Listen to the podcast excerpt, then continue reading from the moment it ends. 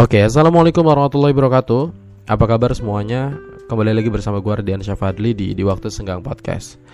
Um, teman-teman, uh, karena ini adalah masih di bulan suci Ramadan, gitu ya. Tentu gue ucapin buat teman-teman gitu ya, selamat uh, beribadah puasa dan selamat berbuka puasa gitu. Minal aizin wal faizin, mohon maaf lahir dan batin gak terasa. Puasa sudah dijalani selama kurang lebih dua minggu gitu. Artinya uh, tinggal dua minggu lagi kita akan merayakan gitu ya hari raya Lebaran. Dan mungkin banyak sekali yang akan mudik gitu. Karena uh, sebelumnya dua tahun apalagi di masa COVID-19 kita nggak bisa mudik gitu ya. Aturan serba terbatas gitu. Kita nggak bisa ketemu saudara-saudara kita yang ada di kampung. Dan sekarang ini kayaknya waktu yang tepat untuk mudik gitu ya melampiaskan atau melimpahkan uh, kerinduan kita terhadap kampung halaman gitu. Walaupun sebenarnya um, agak ngeri-ngeri sedap gitu takut kemacetan yang apa ya ya kemacetan yang berujung pada deadlock gitu. Jadi kayak uh, kendaraan yang nggak bergerak gitu jadi memang harus diwaspadai gitu karena uh, pemerintah memprediksi bahwa akan ada 85, berapa juta sekian gitu yang akan mudik lebaran pada tahun 2022 ini dengan menggunakan berbagai moda transportasi gitu.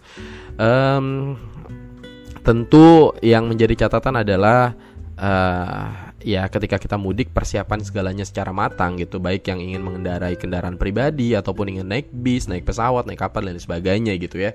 Barang-barang apa yang mau dibawa gitu ya bagaimana cara mengamankannya. Termasuk rumah ketika uh, kita ingin mudik tuh juga harus uh, dijaga supaya tetap aman gitu supaya tidak dicuri maling supaya tidak kerampokan dan lain sebagainya kayak gitu. Karena biasanya musim banget ketika momen lebaran orang pada pulang kampung justru itu menjadi kesempatan terutama buat para penjahat gitu ya yang ingin menggasak rumah orang, merampok rumah orang kayak gitu dan melakukan kejahatan-kejahatan yang lainnya gitu ya. Semoga teman-teman aman semua gitu ya. Um, ya di DWS podcast kali ini atau di episode kali ini uh, langsung saja gue ingin membahas uh, sebuah profesi gitu ya. Tentu profesi yang sudah gue jalani selama kurang lebih empat tahun yaitu sebagai seorang wartawan gitu. Di episode DWS kali ini, gue akan membahas tentang bagaimana atau membaca bagaimana uh, masa depan seorang wartawan. Um, sebelumnya gue pengen bilang bahwa masa depan itu kan misterius ya, nggak ada yang tahu seperti apa gitu.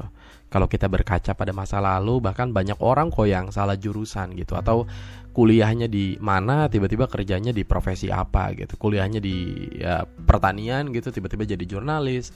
Kuliahnya di komunikasi bukan malah jadi jurnalis tapi malah jadi petugas partai gitu kan.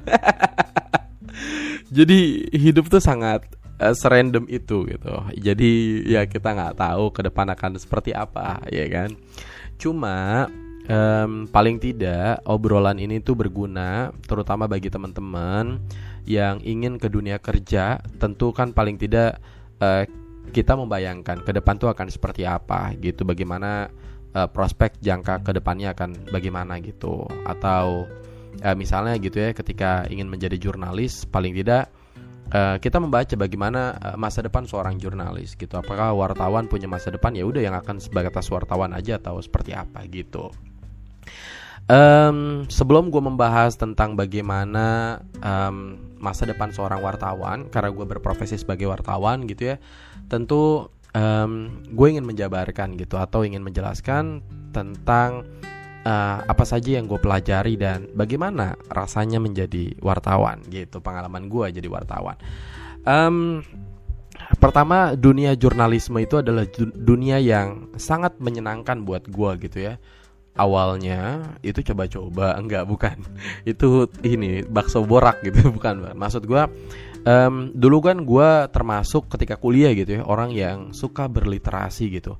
Suka baca buku suka diskusi suka debat gitu ya. Uh, dan ujungnya membuat gue suka nulis akhirnya di media-media sosial gitu. Nah uh, kenapa gue uh, memilih profesi sebagai wartawan? Karena profesi inilah yang kemudian mengakomodir um, hobi gue gitu hobi yang gue suka nulis dan suka baca gitu. Jadi dengan gue menjadi wartawan maka gue punya profesi yang gue senangi gitu yaitu menulis gitu. Selain menulis gue juga mewawancara orang gue ngobrol dengan banyak orang mencari informasi dan lain sebagainya gitu. Nah itu tuh membuat akhirnya um, hobi gue nih berkembang gitu. Kalau dulu mungkin nulis gue tidak peduli dengan EYD gitu ya, dengan di, dipisah atau di, digabung gitu, dengan kata sambung, dengan uh, keterangan tempat dan lain sebagainya gitu. Nah, ketika gue menjadi seorang wartawan itu secara kepenulisan aja sangat dilatih dan gue merasa berkembang menjadi seorang wartawan gitu. Jadi tulisannya jadi menurut gue ya ketika gue nulis hari ini gue lebih peduli paling tidak gue lebih peduli terhadap EYD gitu tentang aturan menulis bahasa Indonesia yang baik dan benar gitu. Kemudian juga tentang pakem-pakem kepenulisan tentang bagaimana menulis itu tidak boleh lebay gitu cukup dengan kalimat-kalimat singkat tapi juga harus mewakili apa yang ingin kita utarakan gitu. Ada istilahnya ekonomi kata gitu. Kalau dulu mungkin gue terlalu lebay menceritakan sesuatu. Nah saat ini tuh akhirnya gue apa ya? Ya tadi gue belajar untuk uh, menyajikan sebuah kalimat gitu yang sederhana ringkas tapi um, padat gitu. Atau um, apa ya? Atau lengkap gitu tapi dengan bahasa-bahasa yang ringkas gitu. Karena ternyata tulisan yang terlalu lebay juga membuat orang jadi males baca dan lain sebagainya. Itu dari teknik kepenulisan Um, ketika menjadi jurnalis banyak sekali tantangan, ya kan? Banyak sekali um, apa ya hal-hal baru yang kita pelajari gitu. Um, itu yang akhirnya menurut gue menjadi jurnalis ini apa uh, sebuah profesi yang uh, punya gitu apa ya uh, sebuah profesi yang membuat seseorang itu menjadi berkembang gitu. Ya karena tadi kita menemukan hal-hal baru gitu. Kayak misalnya uh, kemampuan menganalisis sesuatu gitu. Jadi tidak hanya menulis tapi juga menganalisis, ya kan? Kemudian um, apa uh, menganalisis sesuatu, merunning isu gitu. Kita jadi sangat familiar dengan isu-isu kekinian gitu ya, isu-isu situasi nasional, misalnya dengan isu politik atau isu bencana alam gitu ya, isu-isu yang lainnya gitu. Uh, perkembangan kebijakan-kebijakan pemerintah gitu. Nah, itu uh, secara tidak langsung tuh membuat kita semakin berkembang, wawasan kita semakin luas gitu.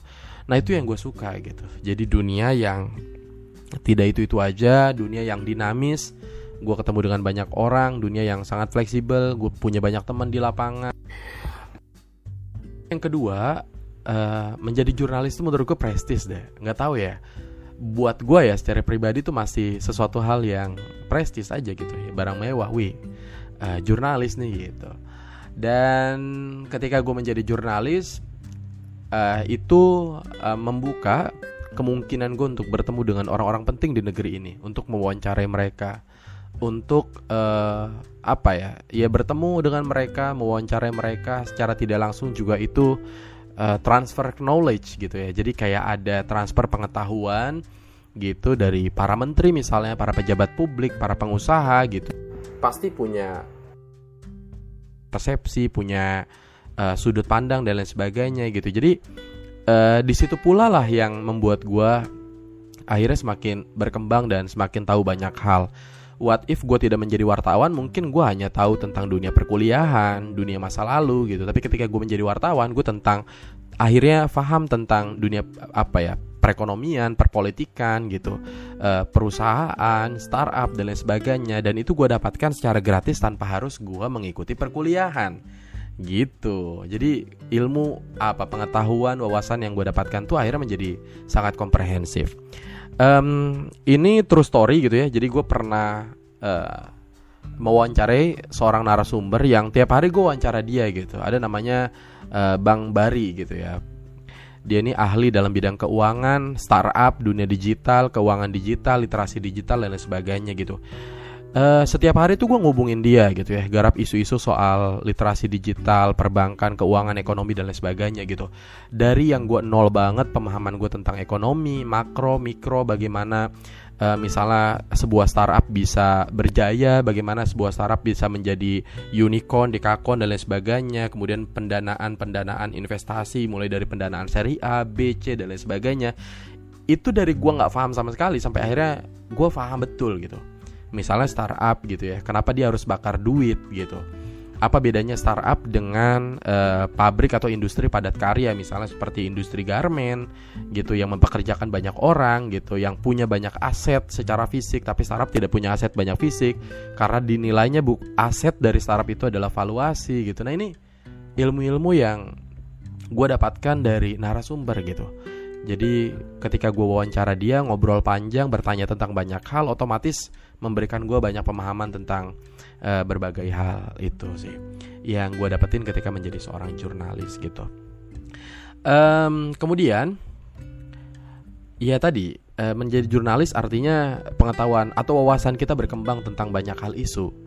Kita juga tahu tentang bagaimana proses keputusan kebijakan itu diambil, bagaimana undang-undang e, proses undang sebuah undang-undang bisa disahkan dari mulai RUU dan lain sebagainya, bagaimana program kerja atau um, apa ya APBN itu diputuskan gitu, berapa anggaran negara dan lain sebagainya itu akhirnya menjadi wawasan yang sebenarnya tidak sengaja kita tahu karena kita membahas soal itu gitu. Nah, wawasan-wawasan um, ini menurut gue sangat terpakai gitu, terutama ketika kita nongkrong, ketika kita ditanya sama orang, sama orang tua misalnya, sama saudara atau sama teman kita ketika kita lagi ngopi gitu, mereka butuh uh, persepsi, pandangan misalnya tentang politik negeri ini gitu. Akhirnya kita bisa memberikan pandangan-pandangan yang paling tidak berbeda gitu, karena kita tahu uh, apa ya tahu kebijakan-kebijakan yang uh, latar belakang sebuah kebijakan itu dibuat gitu. Misalnya ada yang namanya undang-undang cipta kerja yang dulu sampai di demo dan ditolak banyak orang gitu. Kita tahu siapa yang bermain, siapa politisi yang terlalu ngotot untuk disahkan cipta kerja, siapa pengusaha yang pengen banget cipta kerja disahkan gitu. Sehingga memuluskan usaha mereka untuk bisa satset satset di negeri ini gitu. Nah itu hal-hal yang menurut gue menarik yang akhirnya menjadi prestis gitu. Sesuatu informasi yang mungkin tidak didapatkan oleh orang lain yang non jurnalis gitu. Tapi itu didapatkan oleh seorang jurnalis begitu. Oke selanjutnya baru kita bertanya tentang bagaimana sebenarnya masa depan seorang wartawan. Gue ingin memulainya seperti ini ketika gue ingin menjadi wartawan atau ketika memutuskan untuk profesi sebagai seorang wartawan um, ada banyak hal yang ada banyak pertimbangan banyak alasan gitu. Salah satu alasannya adalah kalau gue melihat orang-orang uh, di negeri ini gitu orang-orang penting gitu banyak sekali orang-orang penting pejabat publik public figure gitu yang hari ini mungkin dikenal oleh banyak orang ternyata dulunya uh, pernah menjadi seorang wartawan gitu uh, sebut saja misalnya uh, Najwa Sihab, terus juga Dandi Widulaksono, kemudian ada Budiarso Darsono, ada PK Ojong dan Jakob Utomo yang pendiri Kompas, kemudian juga ada Gunawan Muhammad yang dikenal sebagai seorang sastrawan dan pendiri dari majalah Tempo, kemudian juga ada uh, Teguh Santosa yang punya Airmall, ada Bambang Susatyo gitu ketua DPR uh, atau wakil ketua DPR gitu gue lupa. Terus juga ada uh, siapa lagi? Ada Sujo Tejo gitu ya yang dikenal sebagai seorang uh, seniman budayawan gitu. Ada lagi um, Cak Nun gitu ya Nurholis Majid yang punya Ma'ia yang punya kajian-kajian gitu yang didengarkan oleh banyak orang dan lain sebagainya. Uh, tentu banyak sekali termasuk Pangeran Sihaan gitu ya. Um, siapa lagi ya? Uh, Jen RS gitu. Terus juga kalau yang sekarang di Kumparan Plus tuh gue lupa lagi dulunya dia um, uh, apa di di asumsi distrik tuh.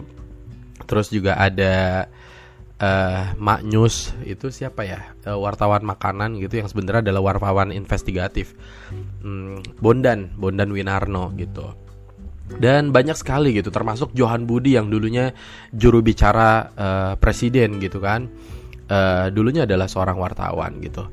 Nah kalau gue berkaca dan itu sebenarnya alasan gue kenapa ingin menjadi seorang wartawan Paling tidak, kalau gue tidak bisa menjadi seperti mereka-mereka itu, gue bisa berproses seperti yang pernah mereka lakukan di masa lalu. Nah, kalau kita melihat gitu dari nama-nama um, orang-orang yang gue sebutin tadi, agaknya um, mereka adalah orang-orang yang tidak hanya dikenal publik, tetapi dikenal oleh publik sebagai orang yang punya sikap, punya gagasan, punya ide, gitu ya. Mereka juga memperjuangkan nilai nilai-nilai keadilan gitu memperjuangkan hal-hal yang sifatnya diskriminatif memperjuangkan orang-orang marginalitas gitu yang akhirnya mereka setelah menjadi seorang wartawan itu bisa berdaya bukan hanya berdaya terhadap dirinya tetapi juga bisa memberdayakan orang lain memperjuangkan orang lain gitu ya.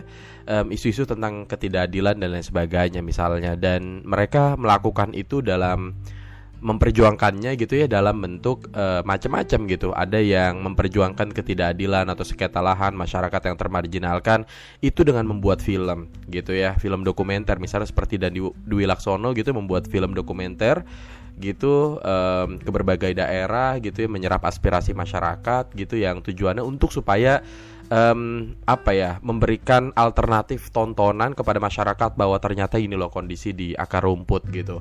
Bahwa ternyata ini loh banyak masyarakat di daerah-daerah lain yang berkonfrontasi memperjuangkan tanahnya uh, karena akan misalnya digarap oleh perusahaan atau bahkan pemerintah itu sendiri gitu. Um, juga ada orang-orang yang memperjuangkan dengan cara yang lain gitu ya dalam membuat media baru gitu atau juga menulis gitu atau memprovokasi secara literasi dan lain sebagainya um, agaknya tidak berlebihan jika itu menjadi mimpi gitu ya buat gue di masa depan. Gitu karena apalagi uh, maksudnya karena ingin menjadi apa lagi gitu di masa depan kalau kita tidak uh, menjadi manusia yang bermanfaat untuk manusia lainnya gitu. Ya karena uh, selama menjadi seorang jurnalis um, yang gue rasain gitu ya gue dilatih untuk berlaku skeptis berlaku kritis berlaku kepo terhadap segala sesuatu hal gitu ya kan berlaku skeptis terhadap misalnya kebijakan pemerintah. Jadi setiap kebijakan pemerintah yang dikeluarkan, ketika gue menjadi seorang jurnalis, gue dilatih untuk bahwa kebijakan itu ada motivasinya. Bahwa setiap kebijakan yang digodok itu pasti ada intrik di dalamnya, pasti ada kepentingan di dalamnya. Ini kepentingan siapa gitu? Undang-undang Cipta Kerja kepentingan siapa gitu? Undang-undang apa gitu misalnya, undang-undang agraria atau apa pun segala macam. Termasuk misalnya um, apa ya uh, proyek strategis nasional gitu ya. Bahwa setiap pembangunan apa pun gitu termasuk misalnya proyek-proyek jalan tol, bendungan dan lain sebagainya itu pasti selalu ada uh, dampak gitu ya. Baik dampak lingkungan begitupun dampak terhadap masyarakat bahkan termasuk uh, sering sekali gitu ya merugikan masyarakat gitu. Tanahnya yang tiba-tiba digusur, tidak mendapatkan pembayaran yang adil gitu atau memberikan dampak yang negatif terutama terhadap wilayah wilayah-wilayah sekitar gitu dan masyarakat gitu. Nah, ini um, tentu kan membutuhkan nalar kritis ya kan? Hal-hal yang sikapnya skeptis yang seakan-akan uh, kebijakan itu dibuat adalah untuk misalnya kebaikan bersama gitu. Padahal belum tentu gitu. Ada juga kok kebaikan-kebaikan yang eh sorry kebijakan-kebijakan yang sebenarnya tidak pro terhadap masyarakat gitu. Tetapi justru malah uh, merugikan masyarakat itu sendiri gitu. Nah itu adalah hal-hal um, yang gue rasa didapatkan ketika gue menjadi seorang jurnalis gitu. Sederhananya menjadi seorang jurnalis adalah sebuah cara atau upaya untuk bisa berdaya di masa depan, sebuah cara untuk bisa punya banyak sekali senjata di masa depan, sebuah cara untuk bisa berlaku skeptis, kritis terhadap segala sesuatu kebijakan yang dikeluarkan oleh pemerintah, uh, menjadi upaya atau um, upaya untuk kita bisa memperjuangkan bukan hanya diri kita tapi banyak orang. Dan yang paling penting menjadi seorang jurnalis adalah um, sebuah usaha untuk bisa menjadi orang yang bermanfaat. Bukan hanya untuk diri kita tetapi untuk banyak orang untuk saudara-saudara kita untuk masyarakat yang termarginalkan untuk masyarakat yang tidak mendapatkan hak-haknya untuk masyarakat yang um, berada di pinggiran untuk masyarakat yang tidak mendapatkan keadilan diskriminatif dan lain sebagainya. Um, mungkin uh, itu eh, hal-hal uh, yang bisa gue jelaskan gitu. Selebihnya kita mungkin bisa diskusi lebih lanjut gitu. Tapi satu hal bahwa segala sesuatu profesi gue yakin akan ada manfaatnya uh, menjadi apa pun tidak hanya menjadi jurnalis gitu ya tetapi menjadi profesi-profesi yang lain juga punya manfaat yang uh, gue yakin juga jauh lebih banyak gitu ya mungkin manfaat-manfaat yang besar yang ke depan akan sangat berguna di masa depan yang paling penting menjadi manusia adalah bagaimana caranya kita bisa bermanfaat bagi manusia yang lainnya. Mungkin itu saja. Terima kasih Guardian Syafadli. Sampai ketemu di DWS episode-episode selanjutnya. Salam. Wassalamualaikum warahmatullahi wabarakatuh.